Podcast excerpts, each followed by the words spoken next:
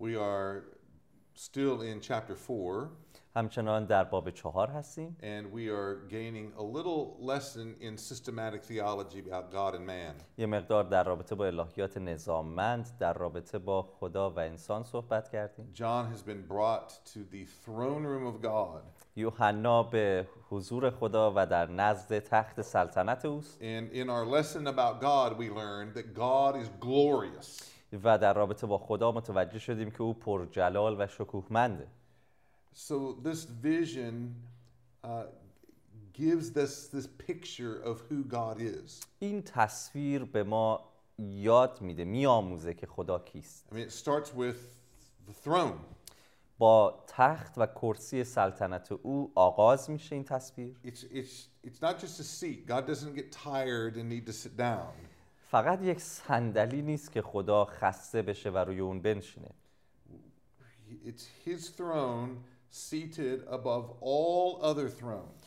تختی است، تخت سلطنتی است که بالاتر و برتر از هر تخت سلطنت دیگری است. But I, I want you to notice how little description of God that we see in this passage. میخوام به این موضوع دقت کنید که چه میزان اندکی از توصیف خدا رو در این متن میبینید. We get lots of information about what is around God. خیلی نکاتی رو در رابطه با آنچه که اطراف خداست میشنویم. But but nothing of God himself. ولی چیزی راجع به خود خدا توصیف نمیشه. We see colors. رنگ ها رو اینجا میبینیم. Uh, Jasper is a um, a, a white stone that reflects light. یشم رو میبینیم، در حقیقت رنگ یشمی رو اینجا میبینیم. Sardine is a, is a really red, scarlet red color. عقیق رو می‌بینیم که رنگ قرمز خیلی درخشانی داره. You have this this rainbow that's around. رنگین کمانی رو زمردگون می‌بینیم اطراف او. I think the point is that that he is describing uh, beauty and and colors because that's all that his vocabulary has at this moment. من تصور میکنم که او بیشتر راجع به این زیبایی، عظمت، شکوهمندی و رنگ‌ها صحبت میکنه، چون برای توصیف آنچه که یوحنا میدید اینها تنها چیزهایی است که زبان قادره و کلمات قادره که اون مطلب را ادا کنه. I want to remind you that it's it's more than just um, it's it's more than just our physical bodies that separate us from God. There's always a moral part to the problem that we can't capture God's glory correctly. میخوام این نکته رو بهتون یادآوری کنم که نه تنها این بدن جسمانی ماست که ما رو از خدا و حضور خدا فاصله میندازه، بلکه نکات اخلاقی و مشکلاتی مثل گناه هست که فاصله ایجاد میکنه در بین ما و خدا و توانایی دیدن و درک جلال او به شکل کامل. Because we are under the curse, we are removed from the sight in the presence of God. از جایی که ما زیر لعنت گناه هستیم، انسان زیر لعنت گناه هست در حقیقت، از حضور خدا و جلال او بیرون هستیم. But what is clear to John is God's glory. اما آنچه که برای یوحنا واضح هست جلال خداست. The word glory means the visible display of God's eternal characteristics. واژه جلال همینطور که در دیگر فصلها و تعالیم مجموعه فردوسی خدمتتون گفتیم به معنای وجه قابل دیداره، شخصیت ازلی ابدی خداست. What are some ways that we see God's glory now? طریق‌هایی که اکنون میتونیم جلال خدا رو ببینیم چیست؟ Uh, Psalm nineteen one says that we see the glory of God in creation. مزمور نوزده آیه یک میگه که جلال او رو در خلقت مشاهده میکنیم. Uh, the sun, the moon, the stars all give some kind of picture of the eternal characteristics of God. خورشید و ماه و ستارگان و اجرام و آسمانی وجهی یا قسمتی از جلال خدا و شخصیت خدا را نمایان می‌کنند. When God created humanity, زمانی که خدا انسان را خلق کرد او را به شباهت خود و به صورت خیش آفرید.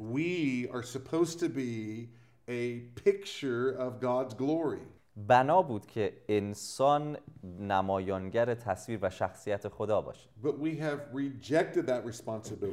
اما انسان این مسئولیت رو رد کرد. ضد خدا تمرد کرد. و بیشتر اشتیاق داریم که جلال خود ما آشکار بشه تا جلال خدا. So when you think of the word God, what do you think of?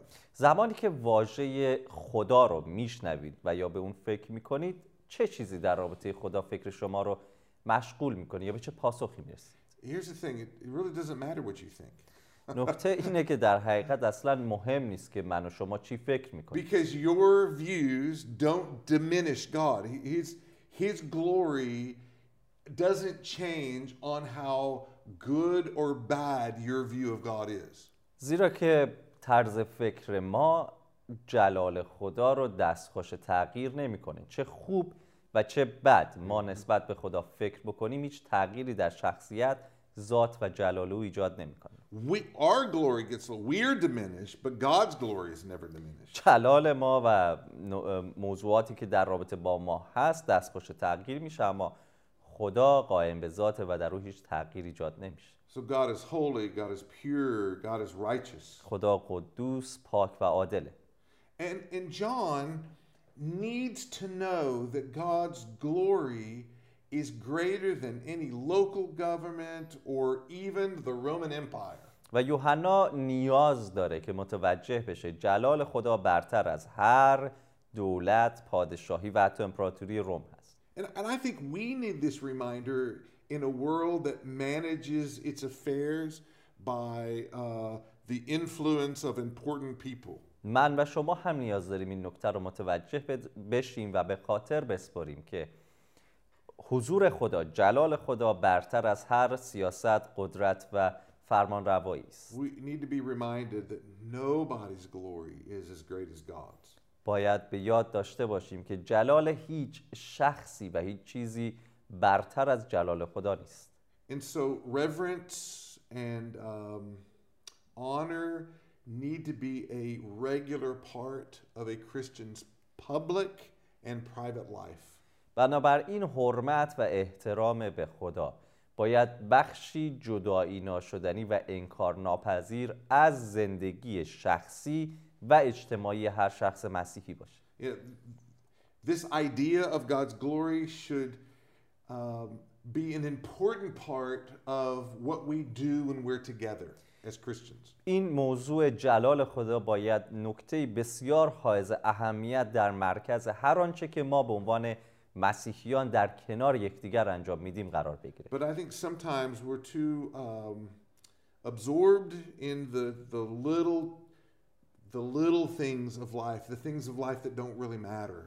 اما گاهن انقدر ما درگیر موضوعات کوچک در زندگی هستیم که واقعا حائز اهمیت نیستند. I want to ask you, do you have big thoughts about God? میخوام این پرسش رو از شما داشته باشم. آیا فکرهای بزرگ و یا نکات بزرگی در رابطه با خدا در ذهن شما هست؟ Are you encouraging big thoughts about God in other people? آیا شما این طرز فکرهای بزرگ رو برای دیگران در رابطه با خدا تشویق میکنید؟ I wonder, do we talk about God to each other with a view towards His majesty and His glory? سوال من این هست که آیا ما با یکدیگر وقتی صحبت میکنیم یا با دیگران آیا این تصویر جلال خدا در ذهن ما هست؟ I, I think this is what these verses do. They they force us to see the majesty of God, the glory of God. من فکر میکنم که آنچه که این آیات انجام میدن همین نکته هست. ما رو مجبور میکنن که جلال خدا رو ببینیم، فکر کنیم و به خاطر داشته باشیم. The second thing this passage does, it reminds us that God has created all things to bring Himself glory. نکته دیگر که این آیات بیان میکنن این هست که خداوند همه چیز را آفرید تا جلال رو به او بده. در آیه چهار میتونیم این نکته رو ببینیم.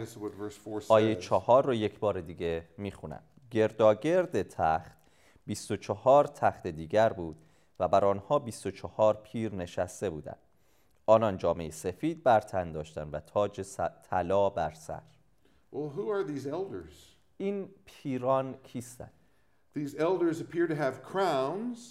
به نظر میرسه و یا اینطور میبینیم که تاجی بر سر دارند. It's funny when you read Revelation, they're always falling down and they're always declaring the greatness of God. و نکته جالب این هست که هر جای مکاشفه رو که نگاه میکنید افراد به روی در میافتند و نتیجه اون جلال دادن به خداوند است. You get this in chapter five, verse eight. در باب پنج آیه هشت همین موضوع رو می‌بینیم. They fall down before the Lamb. در حضور بره به روی در میافتند. And in verse eight they they offer the prayers of the saints to God. در آیه هشت دعای مقدسین رو همچون با خوری نزد خدا میدن میبرند. Uh, Chapter eight, we'll see, has a, there's a similar kind of function that happens, these offering prayers before the Lord on behalf of the saints. در باب هشت در ادامه خواهیم دید، به این نکته اشاره خواهیم کرد که همین نکته‌ای که دعاهای مقدسی نزد خدا بالا برده میشه دیده خواهد شد. So they have some kind of mediation function. در حقیقت یک نقش میانجیگری، عمل میانجیگری رو ایفا میکنه، ولی ما نزد اونها دعا نمیکنیم. و میبینیم که اونها انگار دعاهای ما رو میگیرن و اون رو نزد خدا میبرن. Uh, the elders also in chapter fourteen will learn that uh, the that the saints will sing a song of praise to God that even the elders uh, cannot learn and sing. و در باب چهارده خواهیم دید که مقدسین سرودی رو برای خدا و نزد خدا میخوانند که حتی این پیرها اون سرود رو نمیدونن. And and that song is a song of redemption. So it's it, it's a song that you and I as Christians can sing that the the angels can't really sing because they can't really understand. و این سرود سرود نجات و رهایی و احیاست که من و شما به عنوان ایمانداران مسیحی میسراییم و حتی فرشتگان متوجه اون نمیشن چون چنین موضوعی رو تجربه نکردن. So it's it seems to me that these elders are probably high-ranking angels. به نظر من اینطور میاد که این پیرها فرشتگان تراز بالا و دارای جایگاهی هستند. And there are twenty-four, but remember in apocalyptic literature numbers have meaning. بیست و چهار هست عددشون و به یاد دارید حتما که در ادبیات مکاشفه‌ای اعداد دارای معنا هستند. And so twenty-four is really just the number twelve twice. عدد بیست و چهار عدد دوازده هست که دو بار تکرار بشه. And so it may be that there are twelve angels that represent the Old Testament and the the people of the Old Testament and twelve angels that represent the people of the New Testament. شاید بشه اینطور گفت که دوازده فرشته نماینده مردم عهد عتیق و دوازده فرشته نمایندگان مردم عهد جدید هستند. You remember in chapters two and three there were angels that were connected to local churches. در باب بابهای دو و سه اگر مطالعه کردید به خاطر خواهید داشت که فرشتگانی بودند که نزد این کلیساها یا در ارتباط با کلیساهای محلی بودند. So these twelve angels may have some kind of representative function uh, for God's people in the Old Testament, God's people in the New Testament. شاید این فرشتگان عمل کردی به شکل نمایندگی از جانب مردم عهد عتیق و مردم عهد جدید در حضور تخت خدا دارد. من فکر میکنم که مواردی از عهد عتیق هم به این نکته پیران ارتباط داره. I'm going to give you the references. We're not going to turn there now, but I do encourage people when they hear me make an Old Testament reference, you really need to go back and look carefully at those passages. آیاتی را خدمت شما مزح تعتیق عرض خواهیم کرد که ما الان اونها را نخواهیم خون، ولی تشویق من برای کسانی که این تعالیم رو میشنون همیشه این هست که وقتی آیه‌ای رو اشاره میکنیم یا بابی و متنی رو از تعتیق، لطفاً به اون متن خودتون مراجعه کنید و با دقت اون متن رو مطالعه کنید. بابهای بیست و چهار مخصوصاً آیات هفت تا نوزده اول تواریخ، باب بیست و پنج آیات شش تا سی و یک و همینطور باب بیست و شش آیات دوازده تا نوزده. Now in chapter twenty-four, the, the Levitical priesthood, the priests from Levites, are divided into twenty-four divisions. در باب بیست و چهار می‌بینیم که کاهنان لاوی به بیست و چهار تقسیم میشن. And they're divided according to the schedule of their service. و طبق برنامه خدمتیشون هم تقسیم میشن. And these are the their function is is kind of the officials of the sanctuary and and of the house of God. و وظیفه اونها به عنوان مقاماتی هست که در در معبد خدا و در اون عبادتگاه حضور دارن. In chapter twenty-five, the priests are divided further divided into twenty-four divisions. باز در آیه در باب بیست و پنج می‌بینیم که این بیست و چهار به بیست و چهار دیگر تقسیم تقسیم میشن. And they're responsible for the worship of the sanctuary and particularly the music of worship. و در خدمت پرستش خدمت میکنن، انجام وظیفه میکنن، مخصوصا در بخش موسیقی در پرستش. In chapter twenty-six, در باب بیست و شش the Levites, the priests, are yet again divided into twenty-four uh, sections as the gatekeepers for the house of God. لاویان کهنه به بیست و چهار دوباره تقسیم میشن برای دربانی معبد خدا. In each of these passages, chapter twenty-four, twenty-five, twenty-six. در هر یک از این متون در بابهای بیست و چهار، بیست و پنج و بیست و شش اول تواریخ the priests have the duty to serve in the house of the Lord, to serve in the sanctuary. کاهنین وظیفه‌ای دارند برای خدمت در معبد خدا و در قدس او. They are responsible for worship in the house of the Lord. وظیفه عبادت و پرستش در معبد بر عهده اونهاست. They're, they're responsible for the music and for the management of worship. مسئول مدیریت و موسیقی در پرستش هستند. So I, I think this this seems to me to be the background for uh, the twenty-four elders in Revelation.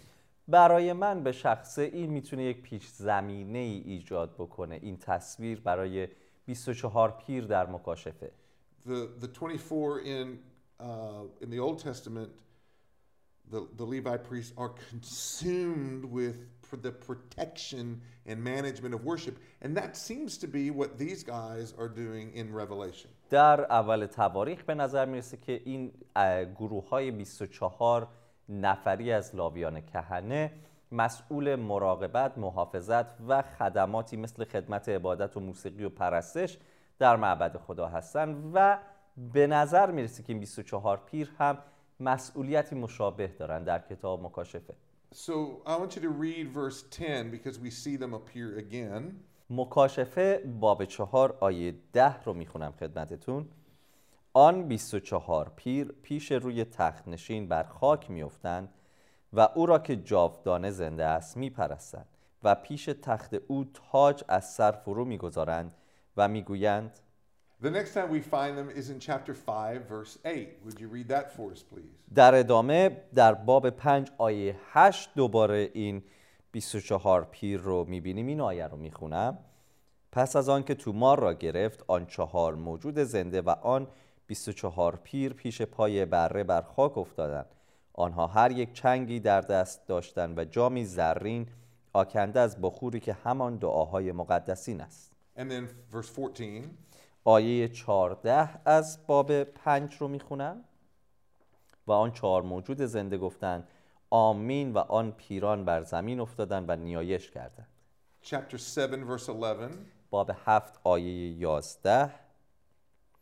و همه فرشتگان گرداگرد تخت و گرداگرد پیران و چهار موجود زنده ایستادند و همه در پیشگاه تخت روی بر زمین نهادند و خدا را پرستش کرده.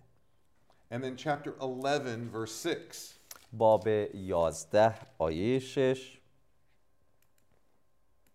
آنان قادرند آسمان را در ببندند تا در ایام نبوتشان باران نبارد و قادرند آبها را به خون بدل کنند و زمین را هر چند بار که بخواهند به هر بلا مبتلا سازند. چهارده سه. باب چهارده آیه سه. و سرودی تازه سر دادند در پیشگاه آن تخت و در حضور آن چهار موجود زنده و آن پیران، و آن سرود را هیچ کس نتوانست بیاموزد مگر آن صد و چهل و چهار هزار تن که از میان زمین زمینیان خریده شده بودند.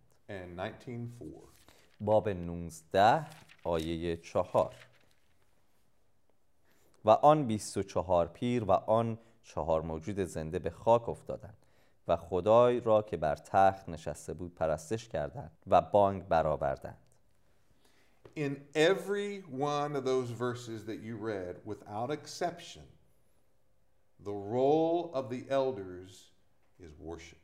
در هر یک از این آیاتی که الان مطالعه کردیم، نقش این پیران عبادت و پرستش. I think they had great core because they were always falling down and getting up and falling down and getting up. من فکر می‌کنم که عضلات شکمی سیکس پکشون خیلی باید قوی باشه، چون دائما اونها رو می‌بینیم که به روی در میافتن میستن، به روی در میافتن ساجده میکنن و میستن. And it's interesting what they say before the God, they before God, they worship God, but also the Lamb.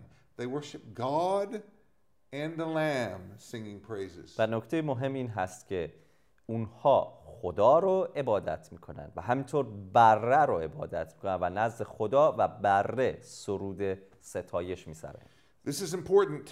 خیلی مهمه. Remember the role of the twenty-four priests that we looked in Chronicles. به یاد دارید مسئولیت کاهنینی که در اول تواریخ با هم نگاه کردیم. They were worship. They were responsible for worship. مسئول پرستش بودند. But they were also responsible as the gatekeepers, the doorkeepers of the of the, the sanctuary. همینطور دربان و نگهبان قدس و معبد بودند. Who can come?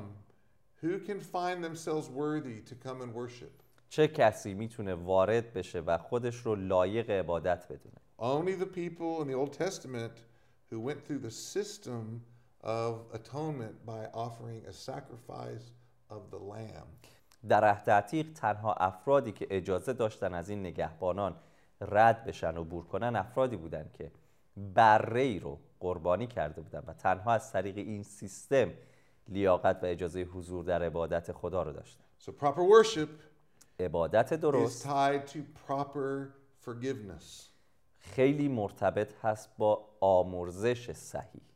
Worship flows from your understanding that you were forgiven by the sacrificial system that God ordained. عبادت شما جایی جریان پیدا میکنه که درک صحیحی از سیستم قربانی که خدا ایجاد کرده عبور کرده باشه. So in the Old Testament the the church the the twelve represent that system. در عهد عتیق دوازده The, the twelve elders of the Old Testament represent that system. پس دوازده پیری که نماینده عهد عتیق هستند نماینده این سیستم قربانی هستند. But that system is pointing to the lamb. اما تمام این سیستم به بره اشاره می‌کند. And these twelve are representing the church who are also forgiven by the lamb. و دوازده پیر دیگر نمایندگان کلیسا و عهد جدید هستند که همچنین اینها هم به بره اشاره دارند. So the twelve represent the old, twelve represent the new, all point to the one lamb who provides forgiveness for sin. دوازده پیر برای عهد عتیق، دوازده پیر برای عهد جدید، هر دوی این دو گروه به یک بره اشاره میکنن که قربانی او تنها طریق ورود به حضور خداست. These guys represent the gospel. این افراد نمایندگان انجیل هستند. All right, when we come back we'll look at more about the elders and see uh, uh, what their what another role is for them. در جلسه آینده وقتی که برگردیم بیشتر به نقش این بیست و چهار پیر در باب, بی... باب چهار مکاشفه ادامه خواهیم داد.